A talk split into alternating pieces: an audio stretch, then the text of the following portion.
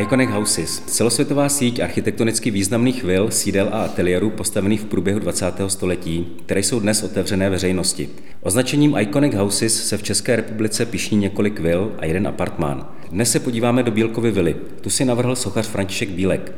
Vila byla postavena v letech 1910 až 1911 v Praze na Hračanech a najdeme ji v Mickijovičově ulici číslo popisné 1.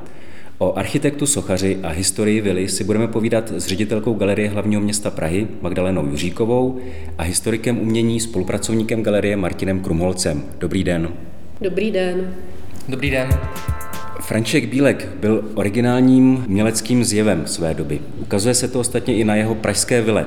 Ta zaujme velmi specifickým průčelím, i její půlkruhový půdorys je jiný, než byla dobová produkce, pokud bychom to takto srovnávali. Jak můžeme dům číst? Bílkova vila je v podstatě vrcholnou ukázkou symbolicky komponované architektury, do které se unikátním způsobem propisuje osobnost Františka Bílka, který sám vilu eh, koncipoval a syntetizoval eh, do té podoby celou řadu inspiračních zdrojů vlastní tvorby. V podstatě pozoruhodná eh, záležitost té koncepce nebo několik aspektů, které činí tu Bílkovou vilu mimořádnou, jsou jednak formální, ryze formální, které se nějakým způsobem vypořádávají eh, s tou symbolickou rovinou. A eh, ten stávající vzhled nebo ta finální podoba, jak vzešla z nějakého procesu autora, který vyšel z jakési ideální představy, ale e, víceméně tu ideální představu korigoval postupně pod tlakem nějakých vnějších e, technických e, limitů nebo i úředních limitů, tak to je tedy potom ten výsledek. Samozřejmě, co je takovým jako standardním motivem nebo aspektem té Bílkovy vily, díky kterému se stala víceméně slavnou a vstoupila takovým ale asi paradoxním způsobem eh, i do dějin české moderní architektury, tak je ta skutečnost, že to je jeden z úplně prvních rodinných domů eh, na našem území, který má plochou střechu ale v tomhle případě se víceméně jedná o určitou takovou jako koincidenci nebo něco, co Bílek rozhodně eh, jaksi eh, netoužil vytvořit. Jo. Tady občas, eh, pokud se nazírá ta stavba ryze formalistně nebo nějakým způsobem jako inženýrsky, tak uniká úplně to nejpodstatnější. To znamená, tady skutečně ta podoba Bílkovy vily, tak jak vypadá, je jaksi mysticky symbolická. Ta stavba měla mít podobu jakéhosi zborceného chrámu, dílny sochaře umělce mystika, který sám pokládal eh, s vlastní tvorbu v podstatě nikoli za umění, ale za jakési zhmotnělé modlitby, kterými se dělil se společností nebo s okolím. A některé právě ty formální znaky, které ten dům má, tak jsou na první pohled takové jako čitelné a některé jsou eh, víceméně rozpoznatelné až po dalším pozorování, eh, pokud pozorovatel ví a nebo zná něco z toho Bílkova příběhu a nebo je mu vlastně bližší ten jeho hodně tedy osobitý vnitřní svět, který tedy byl velmi složitý a v podstatě i do té stavby, i potom do jednotlivých etap průběhu vzniku Eh, té bílkové vily se propisovaly um, takové ty um, vlastně docela náročné, často konfliktní uh, situace, které, které Bílek prožíval opravdu vlastně takřka neustále.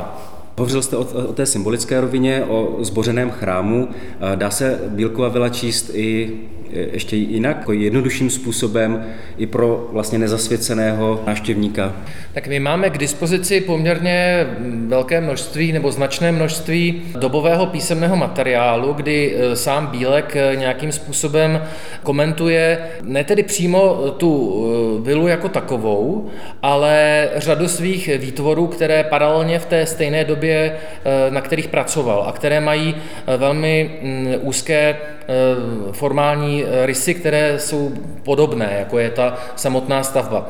A potom máme určité jako nějaké krezebné črty, díky kterým můžeme ten proces nějakým způsobem datovat. Takže my víme, že mm, jakoby myšlenka, že si Bílek chce postavit v Praze, nebo že touží potom si postavit vlastní rodinný dům, tak ta se zrodila někdy v roce 1909, poté co se snažil neúspěšně si tady v Praze pronajmout, pronajmout nějaký dům nebo vilu, předpokládal nebo očekával, že mu v tom napomůže město Praha, to nakonec nevyšlo. Tady je taková zajímavá souvislost, že v roce 1908-9 Bílek jednal o pronájmu usedlosti Zátorka, která je vlastně nedaleko té dnešní Bílkovy vily. A to byla taková poměrně zajímavá, velmi výrazně jako kubická stavba, která tou svojí objemovostí do určité míry může připomenout stávající Bílkovu vilu, která teda pokud by se narovnala, tak by ten tvar měla. A my víme eh, třeba ze vzpomínek architekta Jana Kouly, eh, respektive tedy jeho syna, že, eh, kteří tedy bydleli v poblíž té zátorky, že vlastně jeho v dětství fascinovala vlastně taková ta, ten kubický tvar. To nevyšlo, takže pak Bílek vlastně se rozhodl díky nějakým radám a pomoci jednak svého tchána, jednak e, pana doktora Procházky, který se stal sousedem e, Bílkových v Mickijevičově ulici, tak vlastně objevila se možnost získat tuhle parcelu v té zastavované oblasti tady těch hračanských bašt, a tam nějakým způsobem se utváří tenhle koncept. Bílek měl představu tu, že by to měla být opravdu jako jakási ruina toho eh, antického eh, chrámu, nebo tedy starověká ruina, eh, ve které by ty prostory uvnitř, do kterých chtěl umístit svůj ateliér, by opravdu vypadaly jako vlastně ten zborcený chrám, jako nějaká jako mimystická prostora.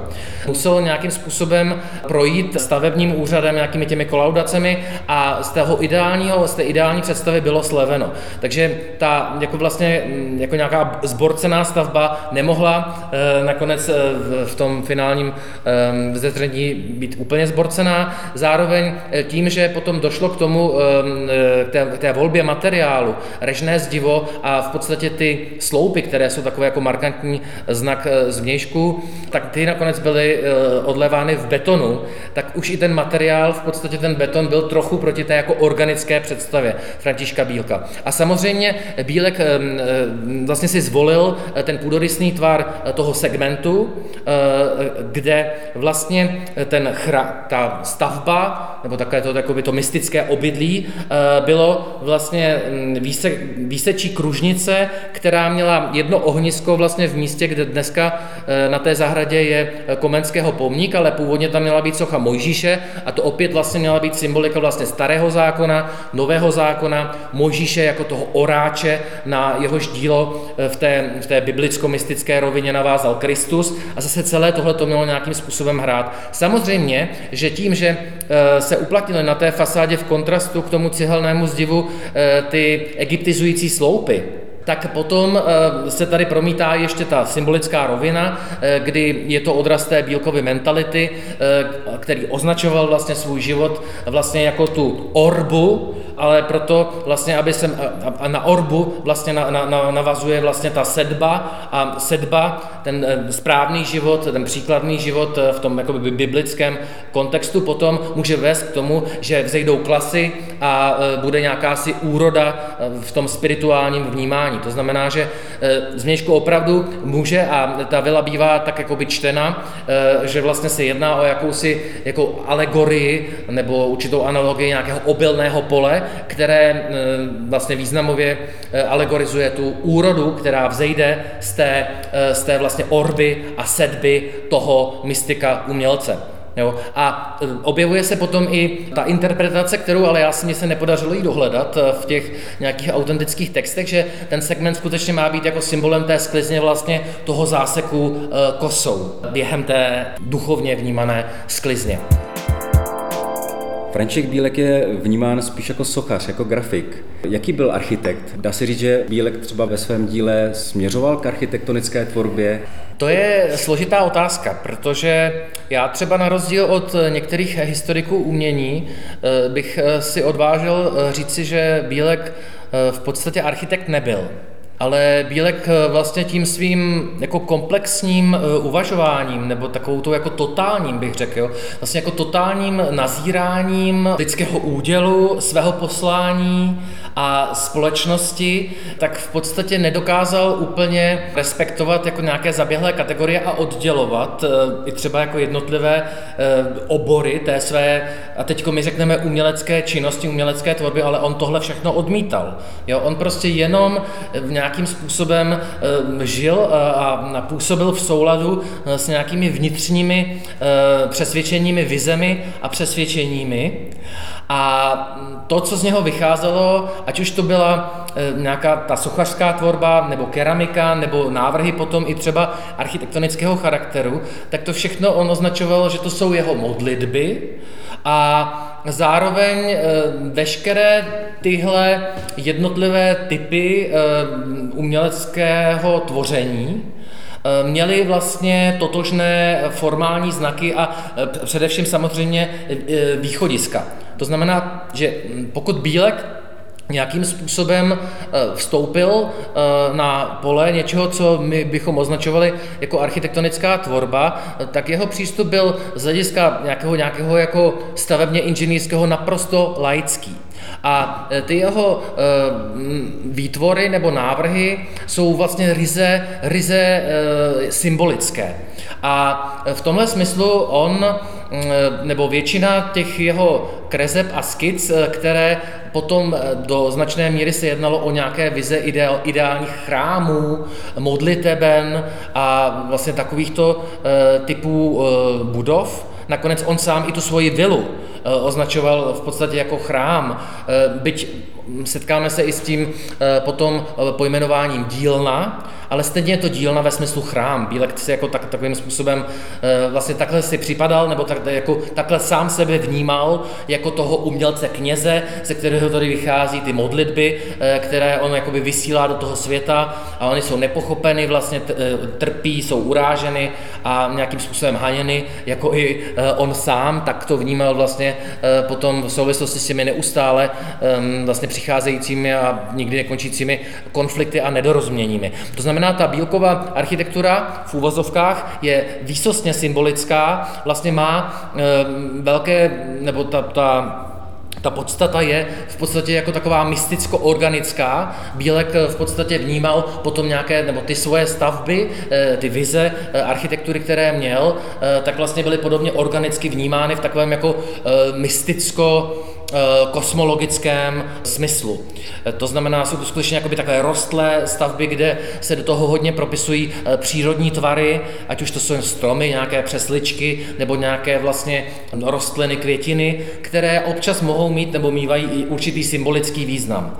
Jo, čili ta bílková architektura, opět říkám v uvozovkách, je vlastně taková organicko-mysticky komponovaná architektura, anebo Eh, druhá potom poloha, se kterou se setkáváme, a opět je to něco, co se propisuje přímo i do té, do té jeho eh, sochařské tvorby nebo do keramiky, eh, tak jsou zase věmy, které on získal potom na základě cest, nemnoha cest do Středomoří, kdy na něho velmi zapůsobily vlastně ruiny těch antických chrámů, anebo prostřednictvím tedy reprodukcí, a pak i třeba nějaké ruiny vlastně v chrámu z těch starých civilizací, kde on prostě vnímá to, že ta pokolení a ta náboženství eh, vlastně následují jedno po druhém a že vlastně každý ten zánik znamená zárodek něčeho dalšího. A to je opět něco, co se propisuje naprosto přesně vlastně do všech poloh eh, té jeho tvorby. Takže takhle vlastně jakoby bílková architektura. Já osobně vnímám třeba tu podobu bílkové vily, eh, tak jak vypadá, jak v ní dneska sedíme, když se na ní díváme zvenčí, tak je vlastně takový ten zásah prostě toho materiálu a těch parametrů technických nich, které přišly zvenčí a v podstatě Bílkovi narušili tu ideální představu. Jo? Protože on si původně představoval například, že ten segment té vily bude situován přímo uprostřed té zahrady, obklopen ze všech stran vlastně nějakou zelení, nebo ideálně potom třeba i skulpturou, která bude dokreslovat eh, nějakou významovou stránku té stavby, ale stavební úřad nařídil, že vlastně jedním, eh, jednou fasádou ta vila musí lícovat se zástavbou Mickiewiczovi ulice. A zároveň donutili toho Bílka, že eh, ta úzká vlastně část té, toho průčelí do Mickiewiczovi ulice nesmí být ani zborcená a ani zakřivená. Jo, a když se vlastně pozorně na to podíváte z té ulice, tak zjistíte překvapivě, v rozporu s tím, jak ta bílková vila působí vlastně z toho hlavního pohledu, že máte víceméně určitou jakoby kvadratickou nebo kubickou hmotu, která se víceméně rovná eh, těm fasádám těch dalších domů, které jsou tady vedle. Dobré srovnání je vlastně ta přímo sousední Procházkova vila, eh, protože eh, tam nějakým způsobem se jako projektanti také uplatnili František Bílek a Antonín Hulán, což byl ten vlastně stavitelský mistr, který s Bílkem spolupracoval. Vůbec to nemohlo být jednoduché, to si umím představit. A zatímco vlastně na té procházkově vile vidíte vesměs na když to tak jako zjednoduším, 90% hulána a 10% bílka, eh, tak tady v té samotné bílkové vile je to tak nějak jako plus minus obráceně. Nicméně tím betonem a i tím předpisem vlastně nějakého eh, toho eh, obrysu, tak aby vila prošla kolaudací, eh, tak ten, ta původní bílková vize vlastně nějakým způsobem jako stvrdla, jo? nebo nějakým způsobem se víc jako zhranatila, což ale potom paradoxně vlastně mohlo konvenovat nějakým těm modernistickým perspektivám a úhlům pohledu na tu stavbu. Nicméně ale muselo být zjevení, když potom stavební úřad viděl tu fasádu s těmi sloupy, která se otevírá vlastně na tu hlavní silnici. To asi nebylo jednoduché pro ně přijmout. Eh, tak tady jednoduché nebylo vůbec nic. Nebylo jednoduché vlastně ani ten přístup tím strným schodištěm.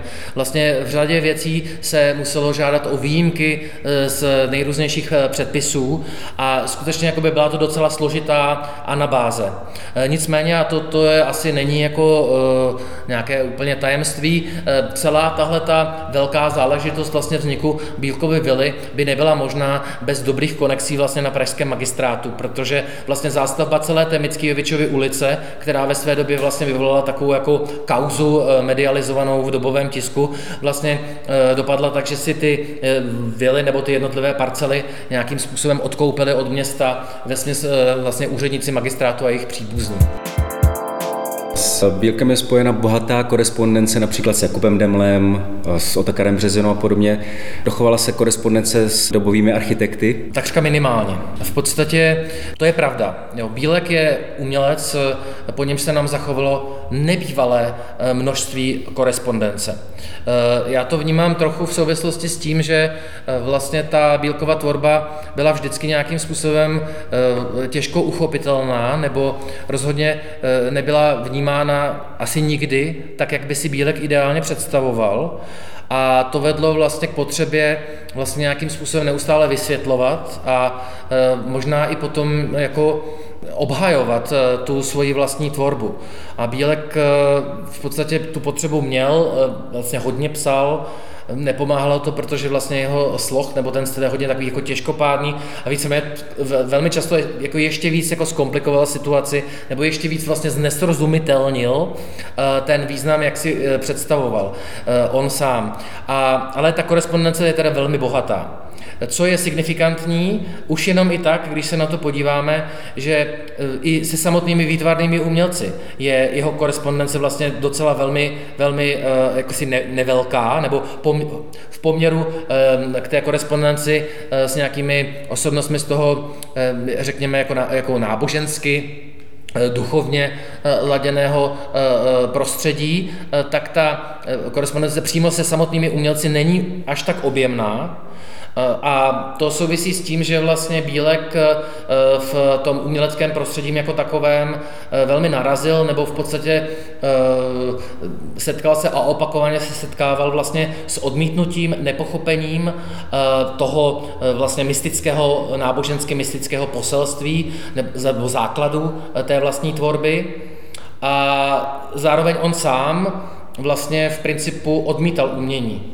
On vlastně jako a to kategoricky píše, že vlastně on není umělec, odmítá umění, odmítá jakékoliv styly, neměl rád umělecké prostředí, vlastně mu i vadilo, nebo působil mu trauma, vlastně jeho pobyty na akademii tady v Praze nebo v Paříži, kde by každý mladý umělec byl úplně jak ryba ve vodě, tak prostě on tam z toho měl vlastně jako nejhrůznější traumata, v podstatě mm, jako depresi a vlastně úzkosti. To znamená, on se izoloval eh, to, toho uměleckého světa. A na tož vlastně jako, jako mm, zejména, nebo týkalo se to jak umělců, malířů, sochařů, tak potom přirozeně samozřejmě i architektů. Existují výjimky, eh, třeba taková epizodická výjimka byl, byl Josef Fanta, kdy ale eh, ta, jakoby ta spojnice eh, nebo ten um, jak si ten, uh, ten společný jmenovatel nebyla architektura, ale vlastně zase ten jakoby to náboženské prostředí, protože Josef Fanta, eh, který eh, se řadil k takovému tomu nejúžšímu okruhu kolem Julia, Julia Zejera a Zdenky Braunerové, tak potom díky právě nebo na přímluvu Braunerové a Zejera v, na konci 90. let se vlastně s Bílkem zblížil, přizval ho i potom jako k některým realizacím, což velmi signifikantně dopadlo jak jinak než prostě konfliktem a roztržkou, eh, ale tak tam třeba ten kontakt i ta korespondence je poměrně bohatá, ale vlastně vůbec se to netýká nějakých architektonických záležitostí. To znamená, Bílek odmítal formalismus, odmítal formu, odmítal styl a proto jakoby víceméně vůbec eh, se eh, do nějakých úvah v tomhle smyslu o určitém jako stylu nebo nějakých modernistických tendencích a experimentech vůbec nepouštěl. Naopak to kritizoval. Takže to je jako takový, jako, to je jeden z těch důvodů vlastně takového toho, nebo ze zdrojů eh, toho vlastně permanentního jakoby nepochopení, nebo ze své podstaty v podstatě jako nedorozumění, které kolem Bílka vlastně eh, jako zůstávalo. Ale nejsilnější eh, tenhle ten jakoby, nebo nej, nej, největší intenzita těch kolizí a těchto těch jako snah jako uchopit Bílka nebo z Bílkovy strany opět jako někde se vlastně jak si uplatnit, eh, tak to jsou ta 90. léta kolem roku 1900. A v podstatě tahle vila, eh, ta Bílkova pražská vila nějakým způsobem je ze závěru toho období vlastně Bílkova hledání se, ale hledání i svého vlastního eh, místa v rámci té umělecké nebo nějaké nábožensky orientované společnosti, kde ale právě protože Bílek zjistil, že vlastně nikde eh, se nějakým způsobem mu nedaří eh, jak si zapojit, nebo, nebo jeho výrazný individualismus v podstatě to znemožňoval. Eh,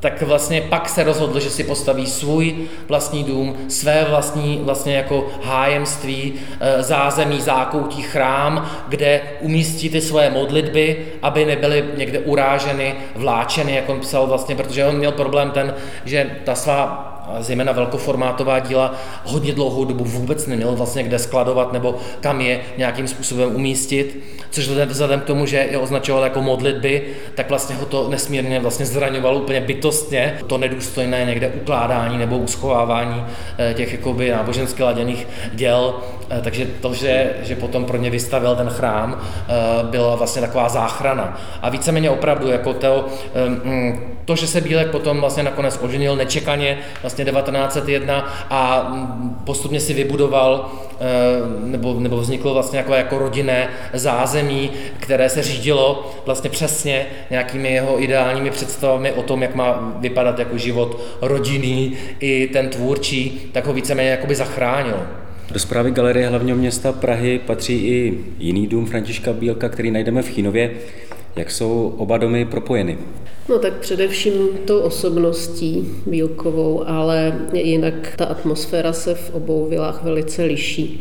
To je skutečně Chínov venkovský dům a jak říkal sám Bílek eh, o něm jako o chaloupce, eh, tak eh, on tak skutečně působí. Je v krásném prostředí a vyvolává takovou spíš romantizující atmosféru než tu mystickou, jakou máme v Praze. A František Bílek vlastně se z Chínova přestěhoval do Prahy. Je to tak, že teda ten Chínovský dům fungoval jako ateliér jako jeho zázemí umělecké. Ano, Chinovský dům je první v pořadí a z něj se pak přestěhoval do Prahy, kde bydlel na mnoha místech, než eh, konečně dosáhl svého a postavil si ten svůj chrám, jak říká Martin Krumholc.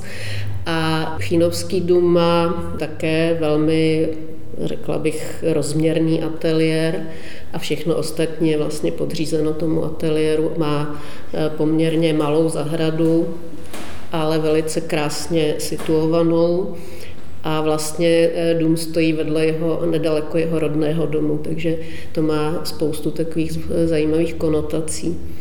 Eh, nicméně tam ta expozice je eh, samozřejmě eh, omezena tím menším prostorem a není tak bombastická, bych řekla, je spíš taková umírněná a je víceméně zaměřená vlastně na mm, to zařízení domu, kromě ateliéru, kde jsou samozřejmě i realizace.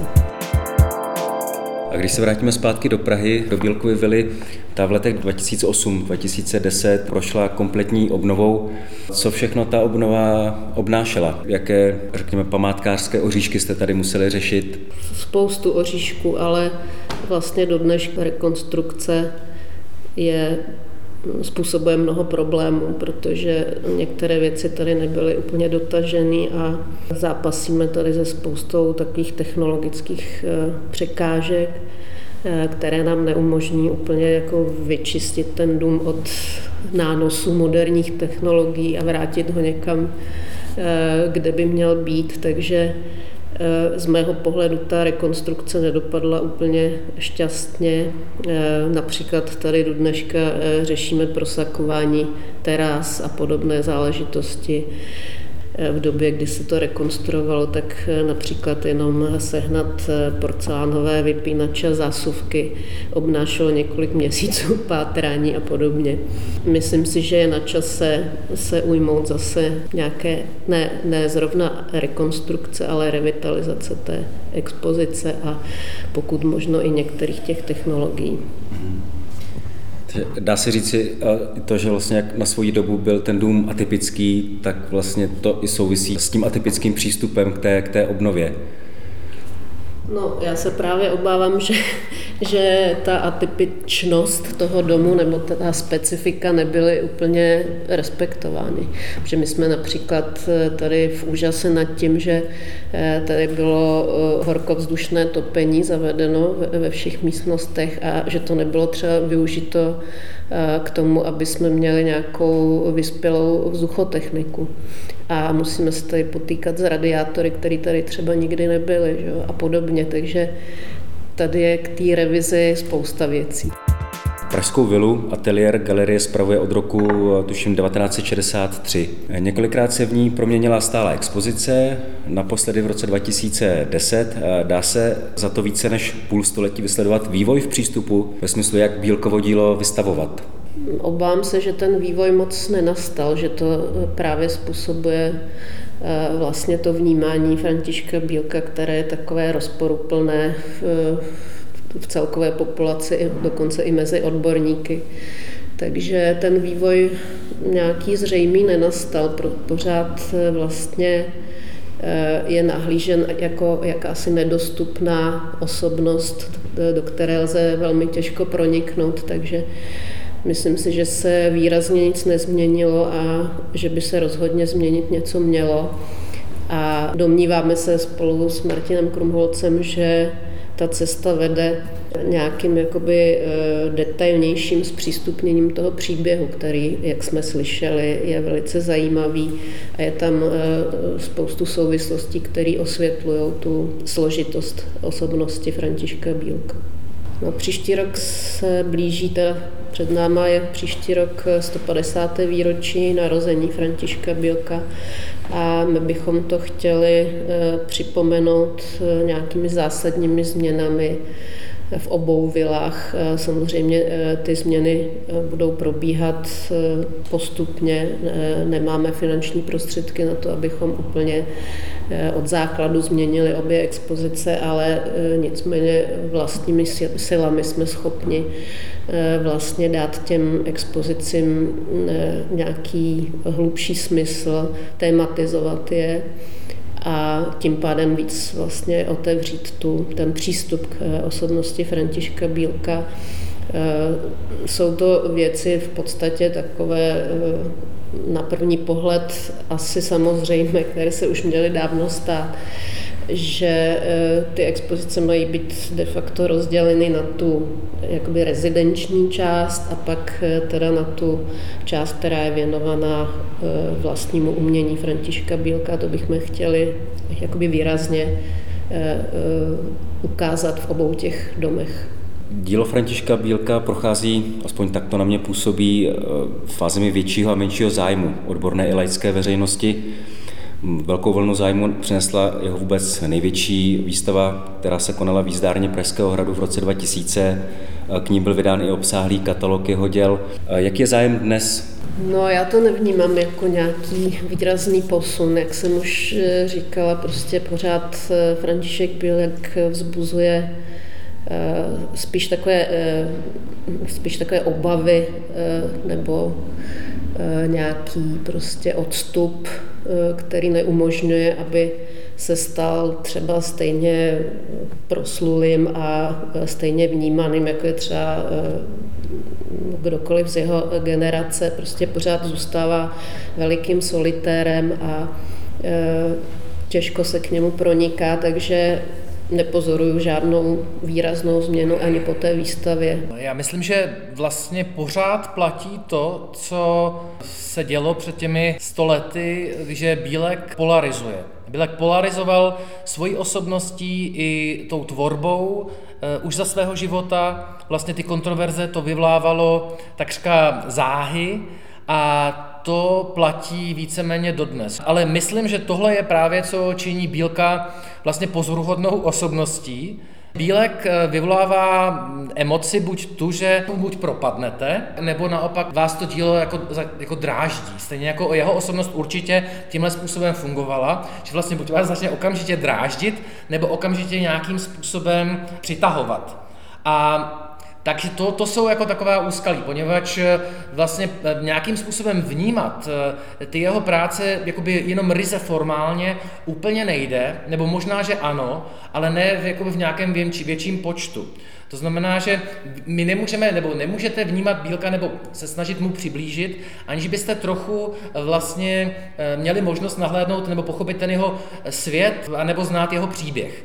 A to třeba ale já si myslím, že je ta cesta, Eh, kterou je eh, třeba jít, pokud chceme vlastně to nějakým způsobem eh, buď pozměnit, anebo usnadnit tomu divákovi. Já bych možná si troufl říci, že pokud se budeme dívat na to české sochařství téhle generace, takže Bílek skutečně bude jedním pokud ne tedy nejoriginálnějším nebo nejautentičtějším z těch sochařů, tak rozhodně jeden z nich. A to znamená, že já to vnímám tak, že my tady máme vlastně k dispozici velikou uměleckou eh, pozůstalost, eh, dva Bílkovy domy, které sám si nějakým způsobem navrhoval, do kterých se propisuje ta jeho osobnost i vlastně ten symbolický význam a to poselství. A vzhledem k tomu, že patří mezi opravdu nejoriginálnější české umělce, tak je to výzva. Je to prostě výzva, je to jedinečná vlastně šance, jak eh, zpřítomnit originální uměleckou osobnost jako in situ eh, v mm, prostorách, které on vytvářel, obýval, v podstatě prostupovala tady ta jeho mystická atmosféra vším, co tady kolem je, nábytek, eh, ta tvorba i v keramice a tak dál. A to je, to je jakoby jedinečná vlastně, nebo, nebo hodnota, která se vůbec nedá vlastně asi s, nič, s nikým jiným u nás tady srovnat. To znamená, že jako ta úvaha není o tom, jestli mě se Bílek líbí nebo nelíbí, ale je to prostě jako neuvěřitelná vlastně originální hodnota, autentická, ta osobnost jeho byla naprosto autentická a teď vlastně před námi stojí ta otázka, jako jak se s tím jako poprat. Ehm, vlastně dávat na toho, nebo snažit se vlastně to poměřovat nějakými těmi kritérii vůbec nejde. A ehm, je tedy ta cesta podle mě vede jedině tudy, že se musíme pokusit ten jeho svět, zvláštní ten, ten příběh nějakým způsobem jako lépe, lépe jako představit, umožnit možná jako nějakou jako lehčí eh, verzi eh, toho bílka a potom nějakou takovou tu náročnější pro opravdu jako milovníky mystiky nebo toho všeho eh, komplikovaného, co za ním je.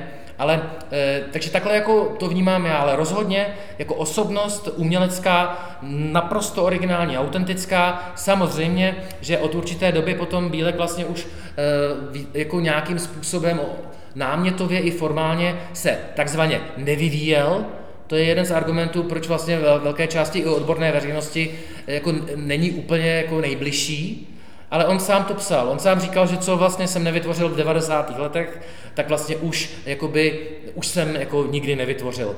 Jo, čili nějaký jakoby formální vývoj, když to budeme vnímat čistě formálně, tak tam opravdu vidíme někdy, já nevím, do toho roku 1910, do první světové války a pak tedy nějakým způsobem vlastně víceméně už potom pro eh, tu československou církev eh, husickou eh, nebo pro jakoby nějaké mm, ty zakázky typu eh, pomníků, eh, národních pomníků inspirovaných národními dějinami, Komenským, Husem, Žižkou a tak dál, tak se víceméně jakoby vrací k těm tématům a rozpracovává je a takzvaně nic nového dál už nepřináší, ale přesto těch 20 let je dlouhá doba a to všechno, co vytvořil v tom nejsilnějším období svého života, jakoby neuvěřitelný poklad. Tady je to složitější, protože že jo, za jako předchozího režimu, tak ta náboženská podstata Bílkovy tvorby, tak to sama jako opravdu jako, jako dráždila.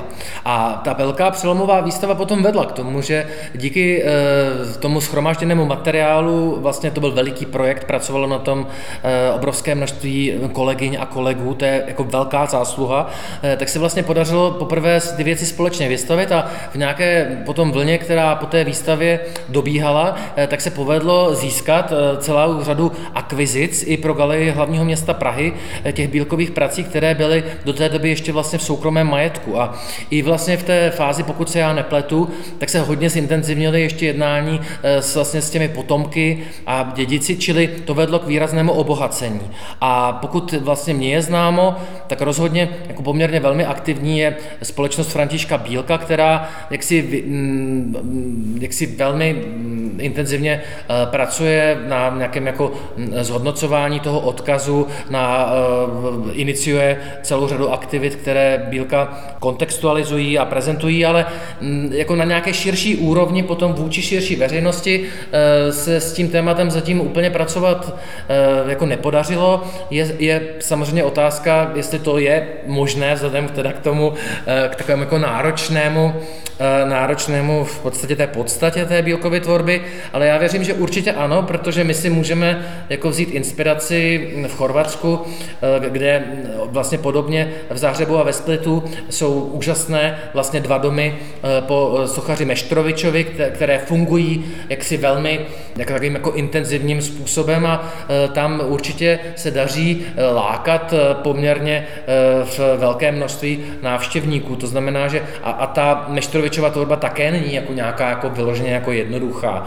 Čili tady před námi je ta velká výzva výzva já myslím, že eh, jako určitě si to ten Bílek zaslouží, protože jak jsme tady před chvílí si vlastně říkali, eh, bez ohledu na to, jestli někdo z nás historiků umění Bílka má rád nebo nemá rád, nebo jestli nám přijde, že se formálně vyvíjel hodně nebo málo, nebo, nebo, nebo už pak moc ne, tak jakmile vlastně dochází k nějaké jako mm, průřezové prezentaci českého umění 20. století na mezinárodní úrovni, tak vždycky Vždycky vlastně si kolegyně a kolegové ze zahraničí Bílka vyberou jako na první dobrou a e, ty jeho e, sochy, ale nejenom, ale vlastně i grafika, vlastně jsou to, co nejvíc zaujme. Opravdu jako by Bílek patří mezi nejoriginálnější e, české umělce a pozoruhodné je to, že se tak jako divně potýká vlastně v tom období z rodu eh, moderny a avantgardy vlastně s těmi nejrůznějšími směry, kde tak jako koincidencí chvíle vlastně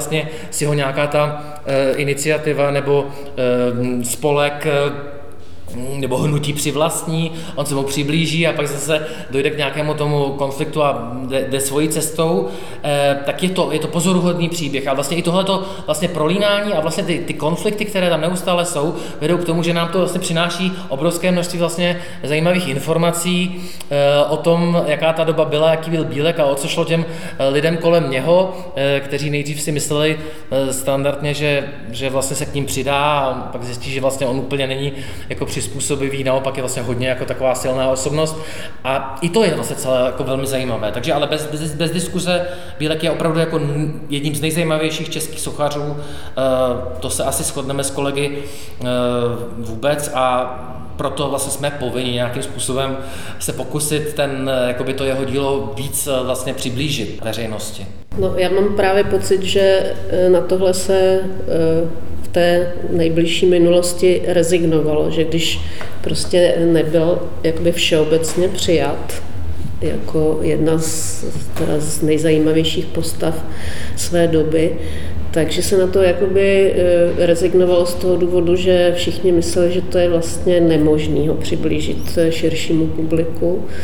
A takže se ho všichni tak jenom jemně dotýkají a vlastně, jak eh, říká kolega, že je součástí všech mezinárodních přehlídek, eh, sochařství světového, anebo teda významných výstav věnovaných tomuto období, tak je vidět, že naopak v tom zahraničí to rezonuje, protože to je opravdu zajímavé dílo, které nepochybně nikoho nenechává na pochybách, že je výjimečné. Jako, e, ostatně to řekl sám Burdel kdysi, který označil Bílka e, jako výjimečného sochaře s vlastním názorem, neovlivnitelného de facto. Tak e, je vidět, že v zahraničí to funguje, ale tady pořád eh, s jistým ostychem se toho bílka jenom tak eh, lehce dotýkáme. A myslím si, že, to bys, že je to naše povinnost to změnit opravdu.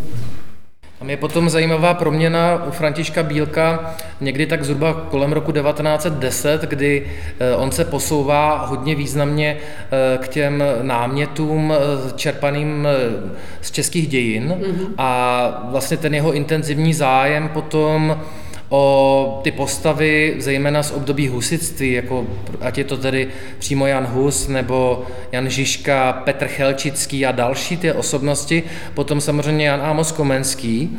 Eh, a, tak, a víceméně to souviselo s atmosférou potom eh, první světové války a především eh, pak založení republiky, kdy on nějakým způsobem reagoval na tu změněnou situaci a pomníky dedikované nebo, nebo i samotné sochy dedikované těmhle osobnostem vytvářel eh, ve velkém, v nejrůznějších variantách a nejpozději v tuhle fázi eh, byl potom označován eh, vlastně a i ze zahraničí se to, jakoby, jako, v zahraničí se objevovalo tohle vnímání, že to je ten český sochař. Jo? A i určitá taková nějaká jako e, intenzita nebo, nebo možná expresivnost těch jeho figur e, s, spolu s tím husickým e, námětem byla skutečně opravdu velmi vnímána potom jako, jako, ta, jako ta česká, nějaká jako něco, jako typicky český projev nebo nějaká intenzita toho jeho, jeho českého husitství. K tomu přispívalo to, že Bílek se narodil vlastně v Chínově u tábora a s touhletou tradicí já neumím vlastně teď jakoby přesně nebo zodpovědně říci, jak moc k tomu přispěl on sám, ale tenhle narrativ se potom na něho vlastně jako tak jako nějakým způsobem um, se s ním spojil a takhle určitě byl vnímán v té druhé polovině vlastně toho svého tvůrčího života. Že se to jakoby obrátilo takové té jako té, mis, té, té mystické, jako té, takové té tě, hůře pochopitelné nebo, nebo těžce srozumitelné vlastně mystické uh, podstaty a jakým způsobem eh, se to proměnilo v to poselství eh, o těch českých dějinách a jejich významu. A tohle skutečně potom od nějaké té druhé dekády eh, se opakovaně vlastně dočteme nebo se s tím setkáváme, že ten český sochař. Jo? A, tak to je asi něco, co potom, a vlastně velmi intenzivně tohle bylo vnímáno ve 30. a zejména pak ve 40. letech. Bílek v průběhu druhé světové války zemřel, tu dobu vnímal jako hrůznou a víceméně to přesně vlastně ten rok 4041, tak se o tom ještě více takhle psalo. Jo, že nějakým způsobem byl on tedy vnímán díky těm tématům vlastně jako ten český sochař, který znázorňuje ty české dějiny a bylo s tím pracováno v podstatě v rétorice té doby, která potřebovala se chytit vlastně, jak si nějaké, jako, nebo hledala tu svoji autenticitu a nějakým způsobem, ať už paradoxně nebo ne, tak v tom Bílkovi byla nacházena. Bílek je jako silně zakořeněný teologicky, esteticky, výtvarně zakořeněný jako ve své době. Má nějaký přesah do současnosti? No, určitě jeho tvorba byla velmi zásadní, pokud teda si můžu dovolit takhle jako fušovat do, do oboru eh, kolegům eh, vlastně pro, pro grafické umění české. Mm. Tam to zůstává tak trošku jako stranou eh, vlastně pod jako zastíněno těmi působivými skulpturami, tak jako jeho, jeho grafická tvorba je naprosto mimořádná a na svoji dobu vlastně volil i určité postupy, které byly do značné míry experimentálními. No tak je to určitě nějaká výzva do budoucna, vlastně konfrontovat toho Bílka s tou současnou scénou. To by možná byl jeden z dalších zajímavých úkolů i k výročí. Bavíme se o tom, jak František Bílek je vnímán českou odbornou veřejností i laickou. Jak je to v zahraničí? Jakmile Bílek se dostane do zahraničí, a to platilo už za jeho života, eh, tak najednou vlastně to, to vnímání eh, nebo recepce té jeho tvorby, ale i toho je úplně jiná. Tam vlastně zmizí ta jeho osobnost, jako, jako fyzicky, nebo, nebo ty argumenty, se kterými se museli jeho současníci potýkat a vlastně vždycky fascinovalo. A já myslím, že tohle to eh, vlastně platí dodnes. Úžas, ta kolosální socha Bílkova v podstatě je asi jednou z nej, nejzapůjčovanějších, nejvíce zapůjčovaných eh, eh, českých eh, skulptur tohoto období. A určitě vlastně právě mm, jako tou, tou, tou mírou vlastně té autentičnosti a v podstatě jako, jako intenzity, ty jeho práce, jakoby komuni, ty, ty jeho, ta jeho díla vlastně komunikují bezprostředně. Tam to fungovalo vždycky. Problém eh, způsobovala to, jakmile, jakmile vlastně se tam do toho vložil on a zároveň on se snažil ve své době vlastně i ovlivnit eh, eh, to, jakoby tu instalaci těch prací a vnášet tam do toho jakoby ještě nějaké takové to jako poselství, to náboženské, které vlastně vě, většinový návštěvník výstavy jako opravdu nepotřebuje.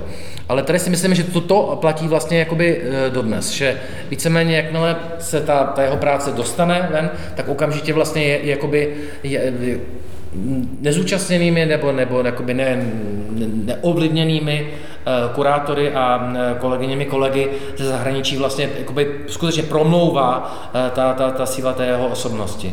Dá se to říct i naopak? Jezdí zahraniční odborníci nebo turisté do Bílkovy vily?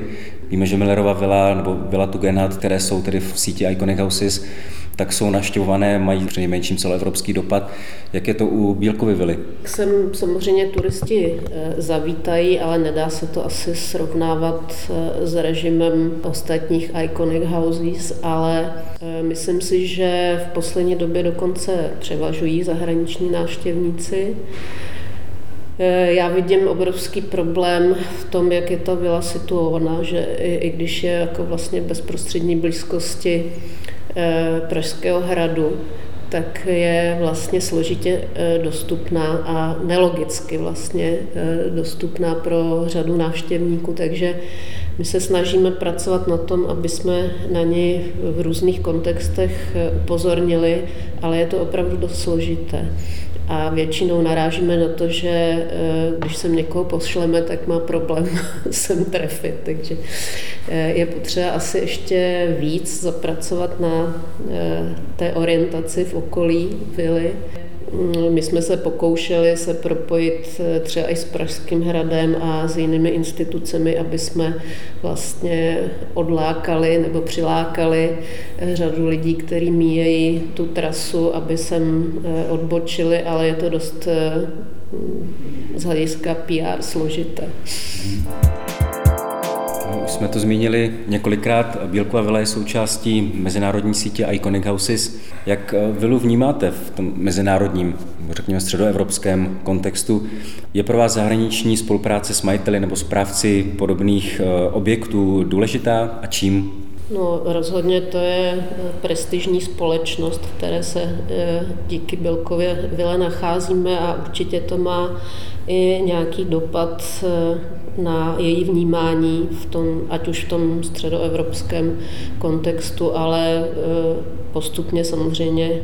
My tam nejsme příliš dlouho, my jsme tam, myslím, pátým rokem, tak e, e, určitě to bude mít i další nějaký vývoj, který přinese větší pozornost té vile a vůbec Bílkovi jako takovému, takže e, pro nás je to určitě e, velmi e, prospěšné společenství do budoucna a doufáme, že až se teda uskuteční kongres Iconic Houses, který je plánován do Prahy a měl být v letošním roce, ale díky známým skutečnostem nebude, bude odložen, tak eh, doufáme, že ještě víc stoupne vlastně prestiž té vily eh, v rámci tohoto společenství, ale i v rámci teda vnímání všech těch všech těch účastníků toho kongresu a který tu myšlenku potom ponesou dál. Tady jsme výdelně takzvané. Samozřejmě je tady autentický nábytek jenom částečně, jak tady Martin zdůraznil, tak eh, ten nádherný set eh, s vyřezávanými detaily je z čekárny pana doktora Nečase a řada těch věcí asi má různý původ a nevytváří úplně organický celek, ale aspoň vytváří jakousi atmosféru. No totiž právě ta instalace interiéru Bílkovy vily není jednoduchá v tom, že přestože ty samotné prostory jsou doplněny vlastně nedílně eh, doplněny bílkem eh, nejenom navrženými, ale vytvořenými reliéfy nebo nějakými detaily v kameni, ve štuku a nebo ve eh, řezbě do dřeva, tak původního mobiliáře se nám vlastně dochovalo velmi málo a ta současná expozice, ale vůbec i to, co je k dispozici, tak jsou jako takové buď solitární kusy nebo nějaké menší soupravy, které ale nepochází odsud, jsou vlastně z jiných interiérů, které Bílek navrhoval vlastně v průběhu celého svého života do značné míry vlastně pro mm, třeba rodiny svých nejbližších eh, příbuzných, eh, ať už to byly tedy vlastní děti, nebo potom eh, nečasovi, což byly vlastně ti příbuzní ze strany Bílkovy manželky. To znamená, že tady máme sice velké množství obytných prostor, které jsou nějakým způsobem renovovány, takže ty stěny a takže to vypadá jako původně, ale nemáme eh, ten původní autentický mobiliář.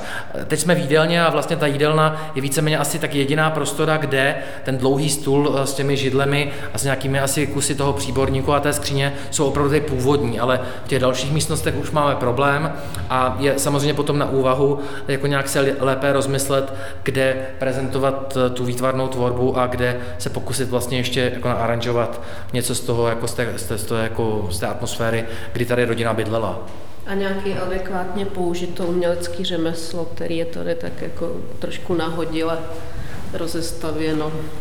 Víceméně každý kus toho bílkova nábytku v podstatě velmi podobně eh, jak si obsahuje tu, to jeho hlavní poselství nebo tu jako mysticko-náboženskou eh, eh, podstatu a rovinu, kdy na tom povrchu většinou tedy toho řezaného nebo tedy toho dřevěného nábytku se uplatňují symboly vyřezávané, ať už to jsou figurální náměty z Bible nebo z nějakých dalších textů východních a tak dál, spolu prostě se, se nejrůznějšími symboly, nějakými mystickými nějakými kosmologickými prvky vlastně přírodními. Tady hodně vlastně inspiroval Bílka Březina a potom ty nápisy. Jo, a ty nápisy, to je právě zajímavá věc. Samozřejmě to je to typické bílkovské písmo, které ještě jako z něho dělá jakoby dnešníma očima toho tako typického vlastně umělce doby symbolismu, ale tam je bohužel ta, ten aspekt nebo ten, ten původní e, důvod je ten, jednak, že Bílek měl ten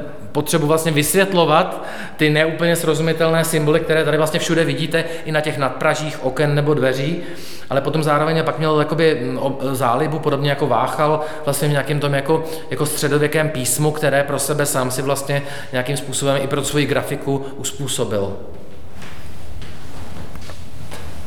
Nejenom tedy na těch, tady na těch nadpražích nebo na interiérech, ale i na stropě vidíte tady ten eh, dobový lustr, tak to jsou všechno vlastně jakési jako eh, buď tedy přírodní e, náměty nebo náboženské, ale Bílkovi potom se to obojí vlastně spojovalo, kdy vnímal vlastně e, v tom, v tom jako mystickém takovém svém konceptu vlastně Boha jako tu přírodu a vlastně Bůh se potom propisuje nebo, nebo nějakým způsobem e, díky vlastně boží vůli a té, je vlastně ožívá potom i ta, nebo, nebo nějakým způsobem všechny ty přírodní tvary, stromy, listy, květy a potom se pnou k výši stejně jako vlastně lidská duše a to všechno tady nějakým způsobem spolu souzní. No a teď uvidíme vlastně v ateliéru, že eh, právě ta, ten vztah k té přírodě eh, znamená, že dřevo se stalo jeho jedním hlavních sochařských materiálů. Tady eh, zrovna stojí úžas, o kterém jsme mluvili, který je velice oblíben na mnoha výstavách ve světě. Už se představil a je zapůjčen teda z Národní galerie, není v majetku galerie hlavního města Prahy.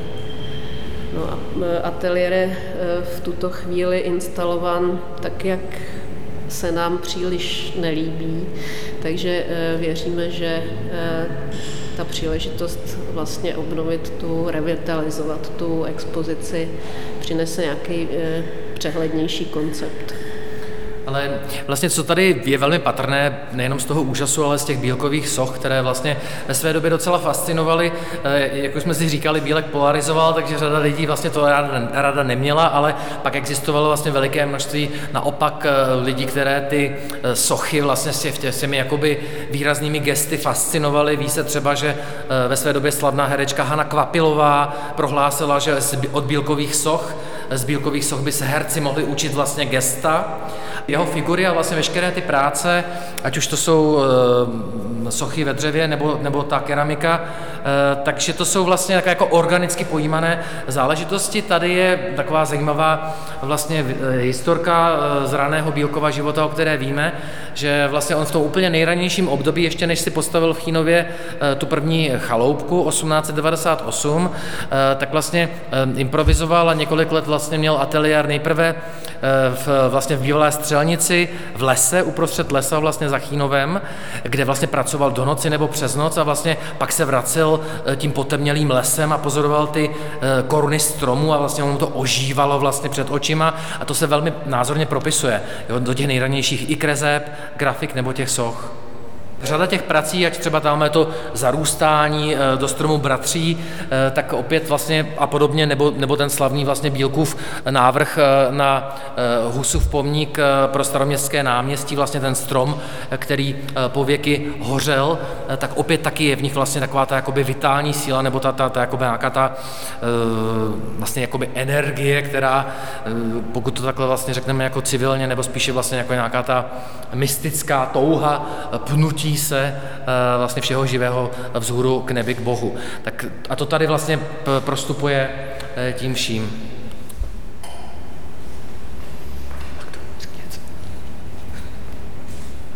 Druhá potom varianta, to jsou většinou teda ty práce, které jsou z toho raného období a v podstatě to jsou možná jakoby, jakoby ty, ty nejslavnější bílková díla, tak to jsou vlastně figury, které jsou nějakým způsobem vlastně jako zhroucené na zemi a teď jako buď klesají pod tíhou e, osudu, anebo naopak vlastně jakoby e, rezistují té, té, jako té tíze, to, té zlobě kolem a vlastně jsou jakoby symbolem té, toho vnitřního přesvědčení, do kterého se Bílek hodně stylizoval sám. Vlastně i tenhle ten slavný Mojžíš, který právě měl být i součástí té koncepce vlastně té samotné vily, měl být tím ústředním motivem eh, tady před hlavním vstupem, než tedy v roce 1915 ho neúplně šťastně vlastně vystřídal nebo nahradil ten komenského pomník, tak je vlastně taky figura, která má vlastně autobiografické rysy. Bílek se velmi často, nebo vlastně eh, pokud tematicky zpracovával náměty, se kterými se vnitřně stotožňoval a to, to rané období vlastně bylo takřka bez výjimky, ať už to byl Kristus, Kristus nebo, nebo Božetěch nebo právě Mojžíš,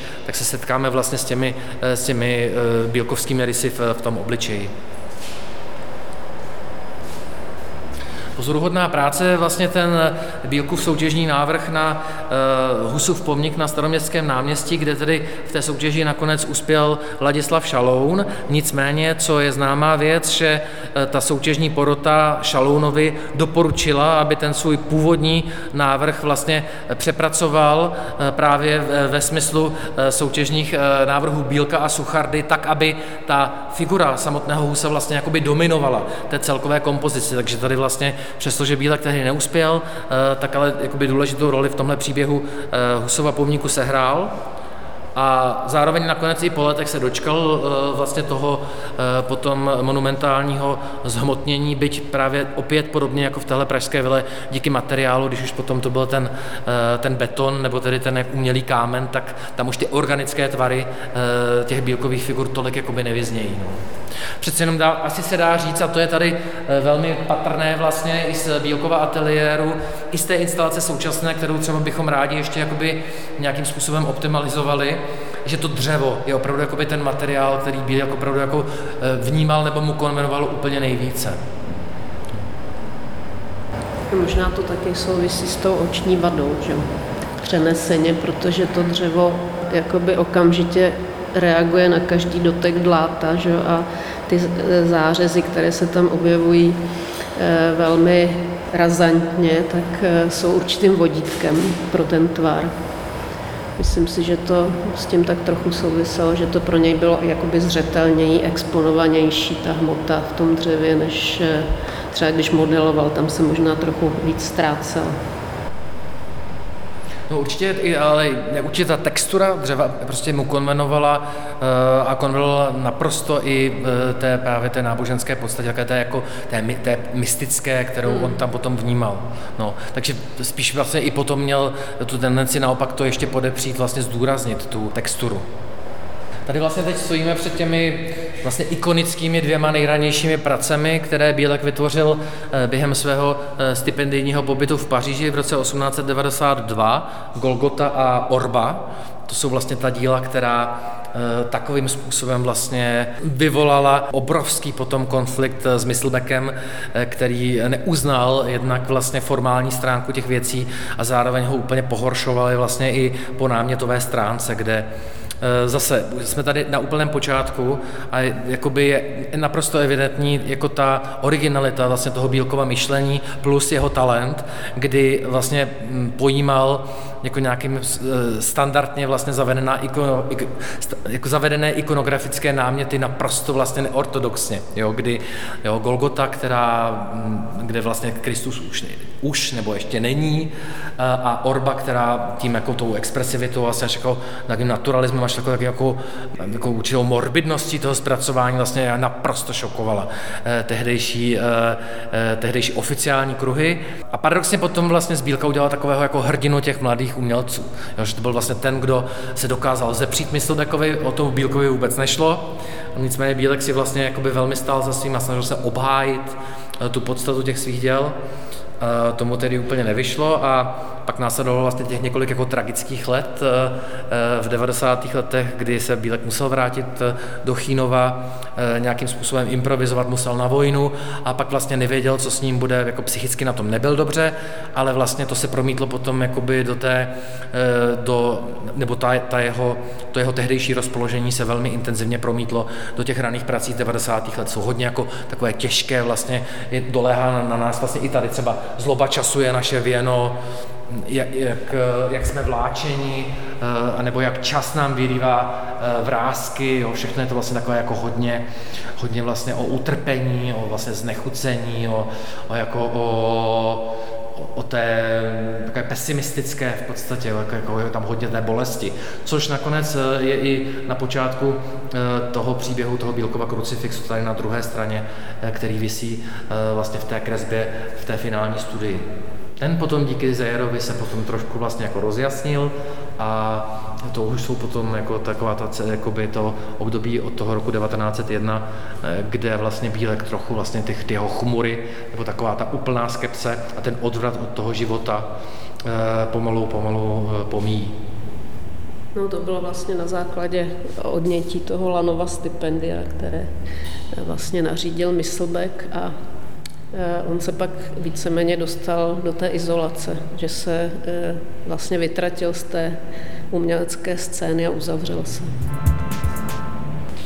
Jo, vlastně to, ta, možná se dá říct, že ta první půlka eh, té Bílkovy tvorby, eh, to jsou ta díla, která tady vidíme vlastně z toho raného období, eh, tak to jsou vlastně ho, jako hodně vlastně o té jako bezvýchodnosti, jo, taková ta, ta vlastně mladická docela, taková nějaká kontrast toho jeho silného přesvědčení, takového jako, jako intenzity a toho jako entuziasmu, který v sobě měl a okamžitě vlastně začal hromadit ty, ty konfrontace, nedorozumění, nepochopení a odmítnutí, taková hodně jakoby těžká fáze, která nicméně vedla k tomu, že vlastně jsou ta nejsilnější uh, bílková díla uh, po obsahové stránce. Samozřejmě, tedy jaksi optimistického tam je velmi, velmi málo a formálně vlastně je to všechno takové jako, jako těžké nebo takové jako chmurné. Jo? Když to potom uh, díky setkání, zejména potom s Otokarem Řezinou, což je paralelně vlastně 1901 a té svatbě, tak se Bílek vlastně jako, jako, jako už se od té úplné skepse jako trochu otvírá tomu životu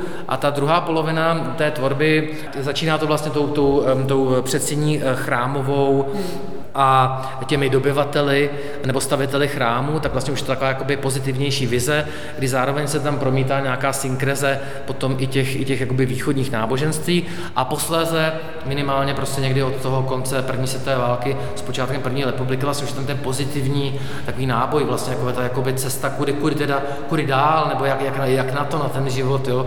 A i taková didaktická víceméně v souvislosti s těmi uh, pomníky potom Žižků, Husů, Chelčických a tak dále. No. Zároveň možná vlastně je asi tady zajímavé, mm, nebo co je takový jako standardní potom průběh eh, vlastně těch eh, zakázek, které Bílek vlastně třeba jako dostával, byť tady je potřeba říct, že vlastně ta bílková hmotná eh, situace po celý život byla velmi složitá, protože on neměl nikdy žádný vlastně stálý zdroj příjmu, žádné zaměstnání, nepůsobil vlastně nikde v žádné jako škole, nepůsobil nikde ani v žádné jako komisi, podobně jako Šalom pro město, tak nebylo, takže vlastně Bílek vlastně vždycky jako by jako takzvaně byl závislý nebo žil jako den, jako den ode dne ke dni, eh, víc věřil vlastně Pánu Bohu, než, než vlastně by to bývalo asi bylo žádoucí, protože se ocitl sám vlastně jakoby v nezávidění hodné jako finanční situaci, jak tenhle ta pražská vila, tak eh, Chínovský dům až do konce života, nebo takřka do konce života do 1940, tak vlastně na něm vězely, eh, vězely vlastně exekuce, hrozba exekuce vlastně, čili to nebylo vůbec jako šťastné. Nicméně vždycky, když přišla nějaká zakázka, tak eh, většinou nedopadla úplně jaksi nějak mm, optimálně, poněvadž Bílek vlastně rozpracoval nebo se začal za, zaobírat nějakým námětem a e, nějakým způsobem vlastně v té hlavě se mu to tak jako celé zvětšilo, vlastně vyrostlo. On sám říká vlastně, že, že myšlenka tam mě, mě, mě až vyděsila, vlastně mně vyrostla tak, až vlastně jsem se jí začal bát, že mě zavalí. A v součtu to dopadne tak, že vlastně místo nějakého jako jednoduchého e, figurálního náhrobku Bílek vytvoří nějakou kolosální vlastně kompozici, která naprosto přesahuje finanční možnosti, prostorové možnosti a tak dále.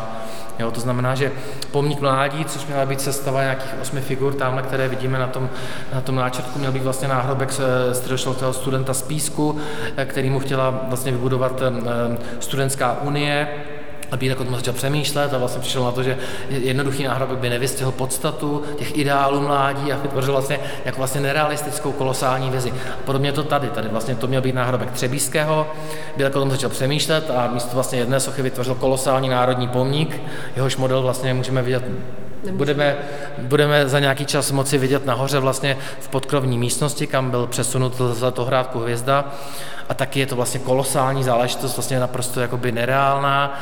Nicméně je to taková nejzajímavější jako odpověď nebo reakce Bílka na ty velké pomníky v Praze Husa a Palackého. Byl by to třetí tedy do počtu v takové té jako organické kompozici. Tak nakonec tedy potom Třebíský pak skončil vlastně monumentalizovanou tohle figurou, která vlastně možná byla taky jako největší vlnu vlastně jako odporu vůči Bílkovi eh, v té době před první světovou válkou. Vlastně tahle pateticky vlastně pojímaná figura, která byla hrozně pranířována vlastně v dobovém tisku.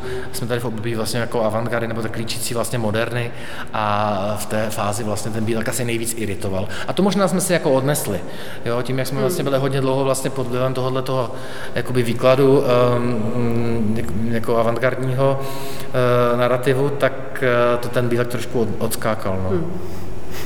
Teď mě napadlo vlastně, eh, když eh, mluvíš o tom, že vlastně všechny ty pomníky skončily u nerealizovatelných vizí, tak mě napadla ta souvislost ze eh, současností nedávnou.